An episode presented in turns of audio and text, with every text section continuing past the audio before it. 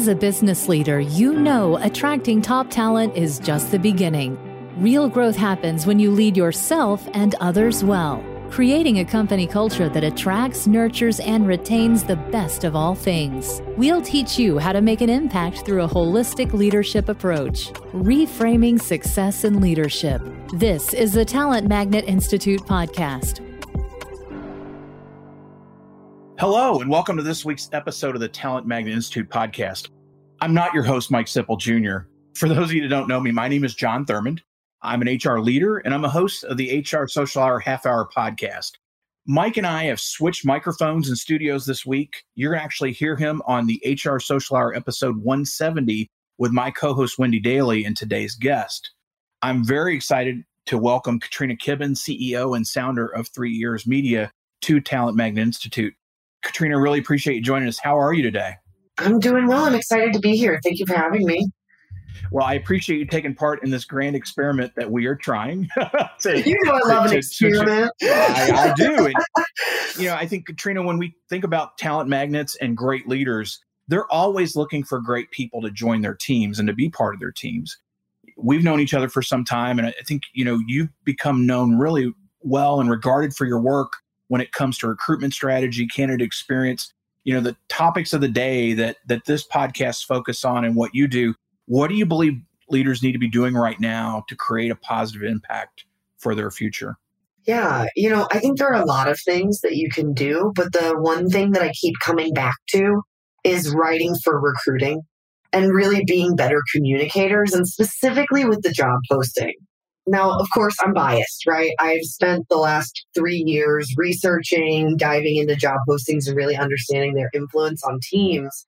But I feel like in that process, I've realized that I ran into hundreds of recruiting issues that could have been solved with better communication.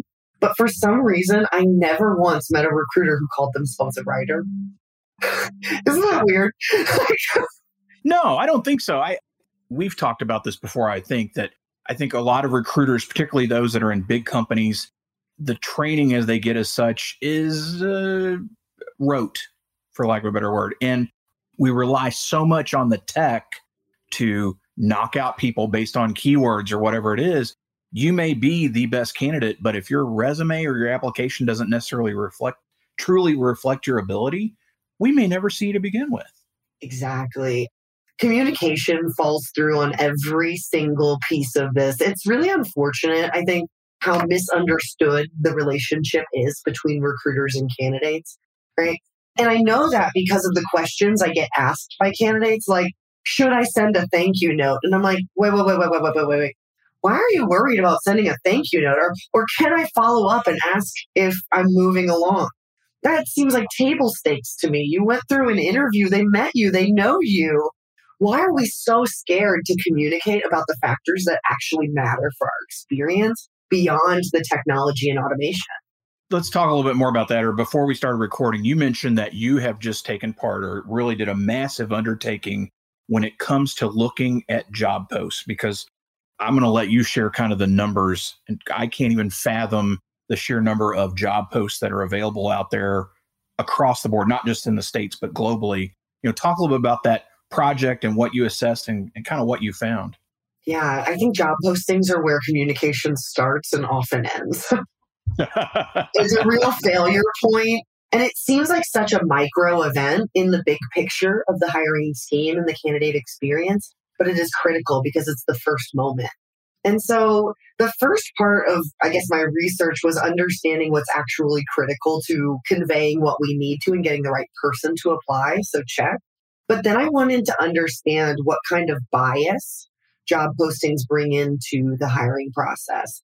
Because I don't think you're going to be terribly surprised when you hear this from me, but I got really frustrated at the idea that we have boy words and girl words, and that was our only way of measuring bias in a job posting until now. And so I did a 100 year research study of job postings because I had a hypothesis. If we're using the exact same tactics that we used 100 years ago, are we bringing 100 year old bias into our hiring process? And the answer is yes. So I went back, and you'll be surprised to know that job postings from the 1920s actually look a lot like the job posting we, we share today. In fact, I even found some of the exact same language from 1920 until now. And so by going at that macro level, looking at job postings every decade to see how they've evolved, I was able to identify some very specific tactics that we all use that are bringing unknown bias into our hiring process and are actually stopping the people we say we want to have apply from actually applying. It's been really, really fascinating. And I'm a giant nerd. So clearly I enjoyed it. Well, let's talk a little bit more about that from the standpoint that you've done this assessment, you've looked at this period of time. And I, again, I can't even imagine 100 years of posts. You know, what is the gap that you see right now between organizations these people leaders that are trying to get great people in the door to be part of their teams. What's the big gap now? Where are we getting stuck from the company side? Yeah. So these companies say they want great people, they say they want diverse talent, and then they create unnecessary requirements and barriers in their job postings that stop those people from ever applying. Let me give you an example years of experience. Years of experience is a very common way to add some kind of qualification to a posting, right? We say we want an experienced candidate, but what does experience mean? It does not mean that we can quantify their experience. 15 years of doing something is not the same. Example, I spend three years as the CEO of Three Ears Media. Compare me to the Google CEO who has worked for three years as the CEO of Google. Technically, we both have executive leadership experience.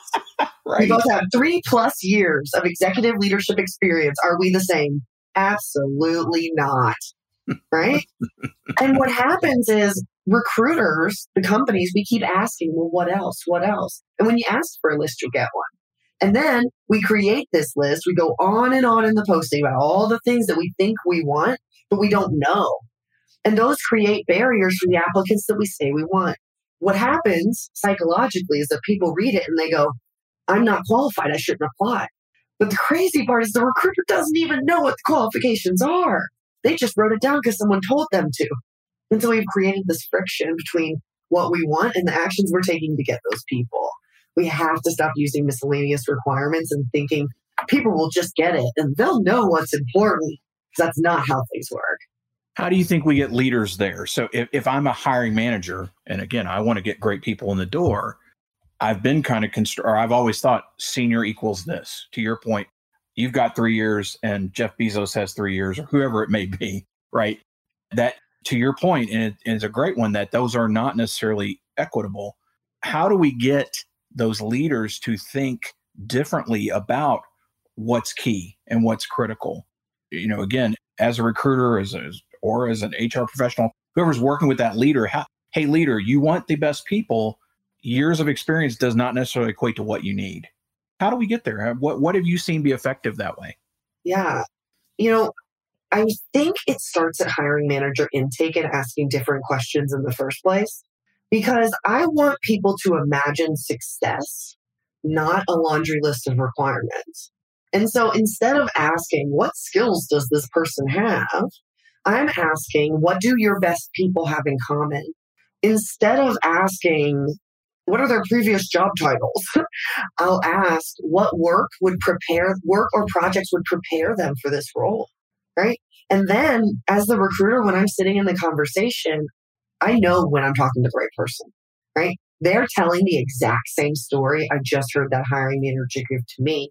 And as we educate leadership, your executive leadership on this evolution, we tell them that these words don't mean the same thing to every person. We use the exact same example I just gave you, and you watch the light bulb click. This is not a, a big leap, right? and I think the second factor of it is you put a great job posting that's written about experiences next to the traditional one and you ask them, what do you think these people do? Often that comparison point can help you get clarity and help your leaders get clarity on what good looks like in the first place. They just have to see it because you can Google any word and find a bad job posting. actually tested this last week with the word hippo, purple, and lucid, just for funsies. Okay. I found an awful job posting in the first five, every single one. And so leaders are conditioned to think that's what's supposed to be there because they've seen it a million times. Give them an example of what good looks like, and we start to make progression towards actually making things good. When we talk about candidate experience, it, it goes well beyond. So we we've posted that that great job description, and we've you know hopefully the if there's a pre-screen or a, a recruiter is talking to somebody and really talking up the organization and getting that great information for the for the leader to decide on next steps. You know, I guess talk a little about from an interview perspective too. You know, I think so often that we're trained however we're trained, right? No one goes to school to get an interviewing degree. Just like we don't go to school to be a now they do. When I started in HR, you didn't get necessarily get an HR degree. But, but but as you're, you know, as you're refining and getting better at at job descriptions and, and job posts and getting that great talent to apply, talk a little bit about the kind of that interview process and, and how how do you get away from kind of the norm or what you've done in the past to really find that those great people? Yeah you actually repurpose a lot of the hiring manager intake questions into the interview right? I love to ask people questions like what makes a great day for you if you were having the best day ever at work what would you be working on who would you be working with right and then not only that imaginative piece because i want alignment and I think that's the first area that dramatically impacts candidate and employee experience is that there's no alignment on what that person's actually going to do, right? The bait and switch of starting a job and being like, this is not the job they sold me. No. Like Family Feud, eh, X, like that is so, right? That's terrible to me. And that's why I ask those questions because we have to be on the same page about what a good day looks like. I know what a day, what an actual day looks like. And if you don't describe the same good day, it's probably not a good job for you. I think the other piece of it is to go into your interview not only with the intent of getting your data out, but the intent of being helpful, right? Let me help them. What do you want to know? Right? Making space for them to ask questions and to hear what they're saying. What do you think the best people who do this job have in common. And look for that alignment between the hiring manager and how they talk about the work and how they get all excited about something and see if the candidate has that same kind of energy for similar topics. It's interesting you mentioned how, kind of that process. I think back when I was a supervisor, I would do panel interviews for my recruiters coming in, but then I would meet with them separately and say, "Okay, you've heard the good and the bad. Now here's the here's the ugly, the truth." And I actually had my leader hated that. And it always surprised me because I always said, look, I'd rather find the best people we can, but they know coming in eyes wide open what they're getting into. I said, I don't want anybody to tell me six months working here, John, you're a liar. You sold me a bill of goods. That big old X, the, the family feud X pops up because what you told me is not what I'm living with. I think that's really interesting that I think, you know, unfortunately, and you certainly know this better than I, the the pool of candidates now is is so much smaller across the board, no matter what industry you're in, that we're selling more and more than maybe we used to. Is that yes, and that kind of what you're up, saying too? Absolutely. On high volume, low retention roles, it's coming up more and more because they're so desperate for talent. Let me give an example warehousing, right? That is mm-hmm. huge right now. Amazon, period. That's all I'm going to say. it's huge. And they are projecting a talent shortage for the next 10 years. They've just accepted that they'll be about 5% understaffed no matter what. That's insane to me, right? And so what they do is they think that they should oversell the perks and benefits. Okay, let me tell you how we're different because we're going to give you five extra dollars and blah, blah, blah, blah, blah. And I always tell those people, yes, and you need to tell people why they quit. You need to bluntly, and I usually say first sentence, is being explicit about why people quit. So let's say they quit because it's shift work and they don't like shift work. This shift goes from this time to this time. Then you jump into the qualitative information and the information that helps them A, say, yes, I want to do this job. And B, yes, I can do the job. Right. But you actually need to lead with the, are you okay with this? Not the perks. Because I don't want people committed to perks. oh, you committed to work. Let's talk more about that. So you get this great talent. You, you posted great job posts that get the right people in. You interview them, and, and we're doing those things that we've talked about that we think make them more effective.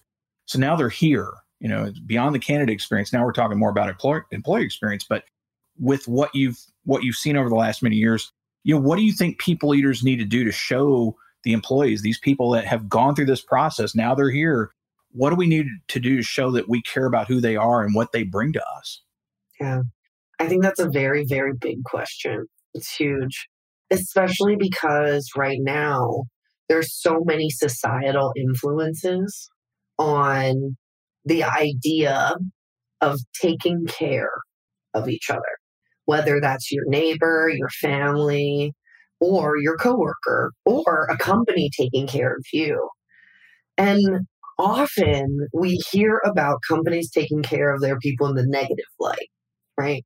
Just look at the headlines. You can find a company getting shamed this week. It's not hard.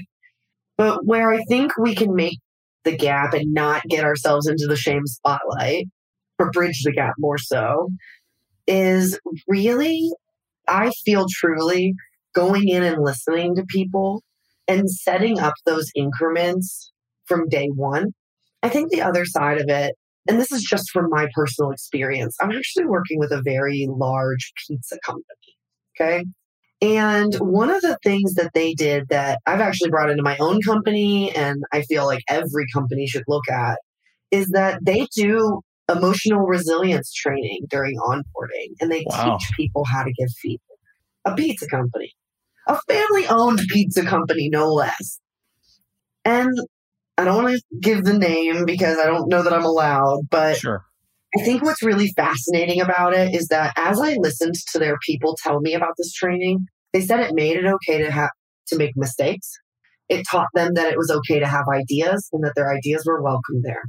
I truly feel employee experience with that framework will be better.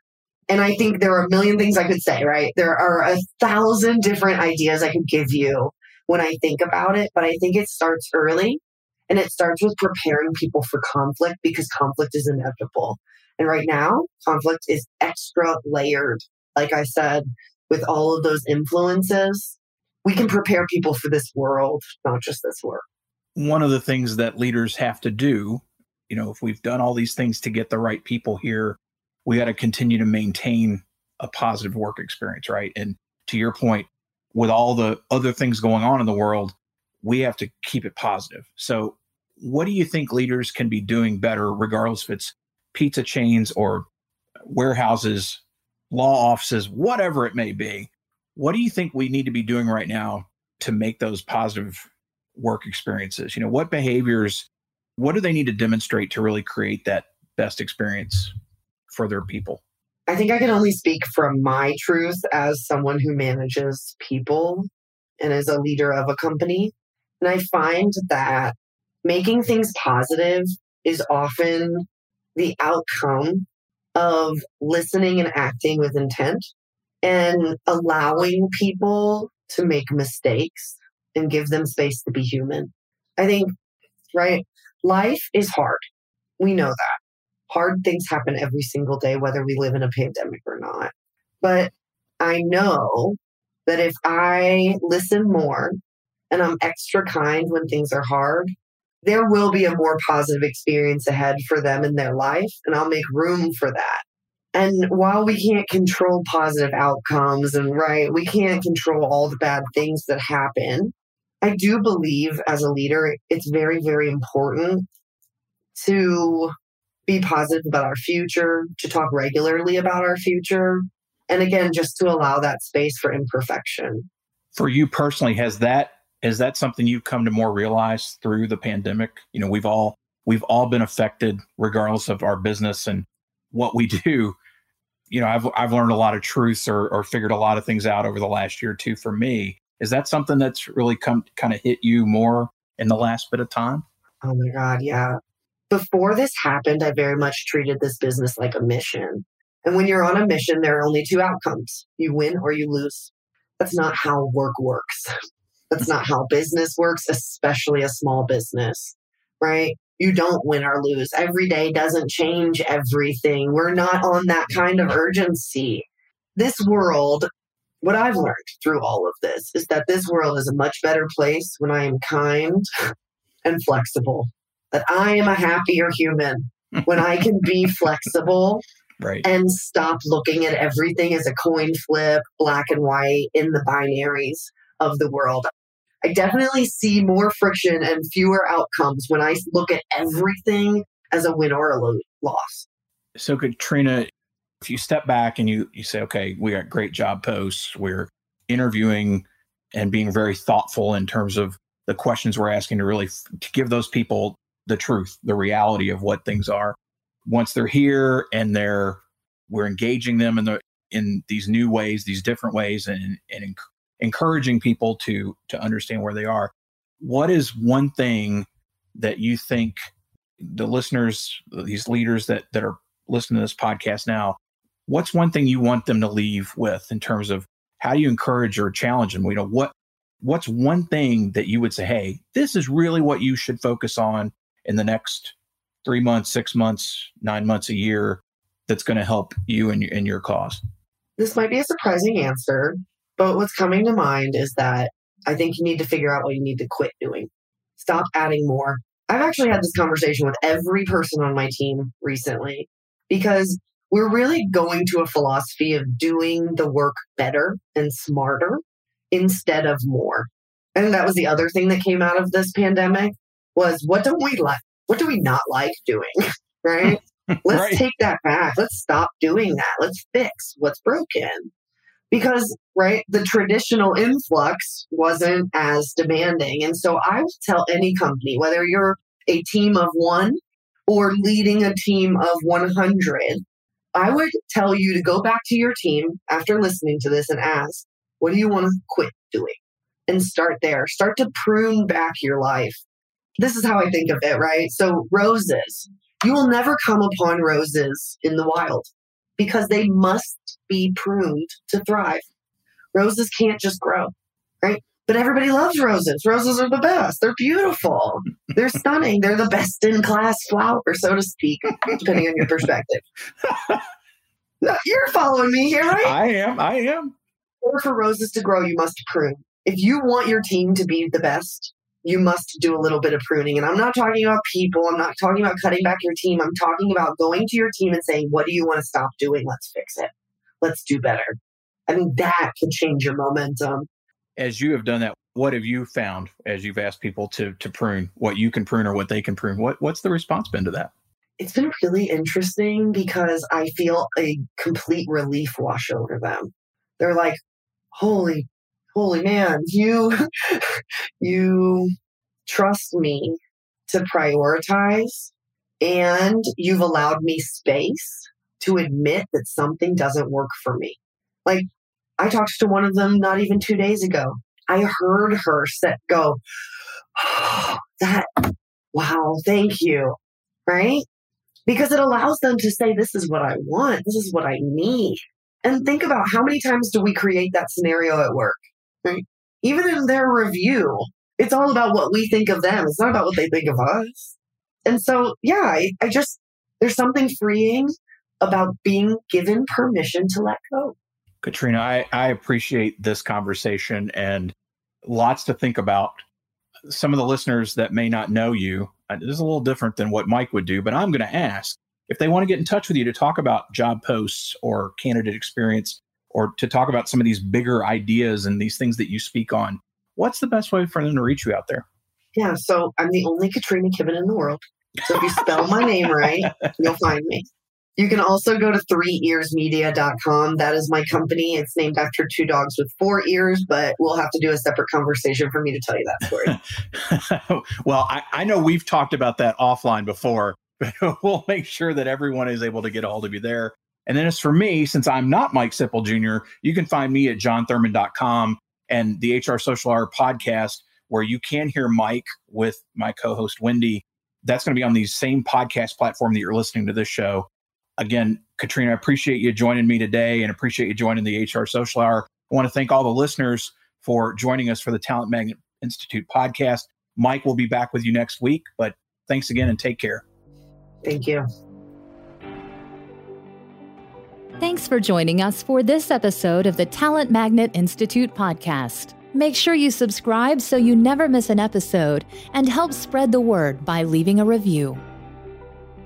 The Talent Magnet Institute podcast is powered by Centennial, a talent strategy and executive search firm, and the Talent Magnet Institute.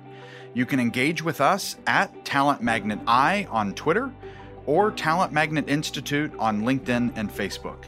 Please communicate by using hashtag Talent Magnet. Find us in your favorite podcast app to subscribe, rate, and leave a review, as well as share with a colleague. You can also listen at talentmagnetpodcast.com. Our podcast studio is based in Greater Cincinnati, Ohio. We are supported by our listeners, clients, and partners from all over the world. The Talent Magnet Institute podcast is made possible by a great team that includes Janelle Spence and Christine Lewis of Centennial, Josh Chappelle and Adam Smith of Soundpress, produced by Chris Medine of New Fidelity Studios, and Audra Casino and Megan Doherty of One Stone Creative. Music written by DJ Corbett and Chris Medine. And myself, your host, Mike Sipple Jr. Thank you for joining us on the journey of developing leaders to succeed in relationships, work, community, and life, reframing success in leadership.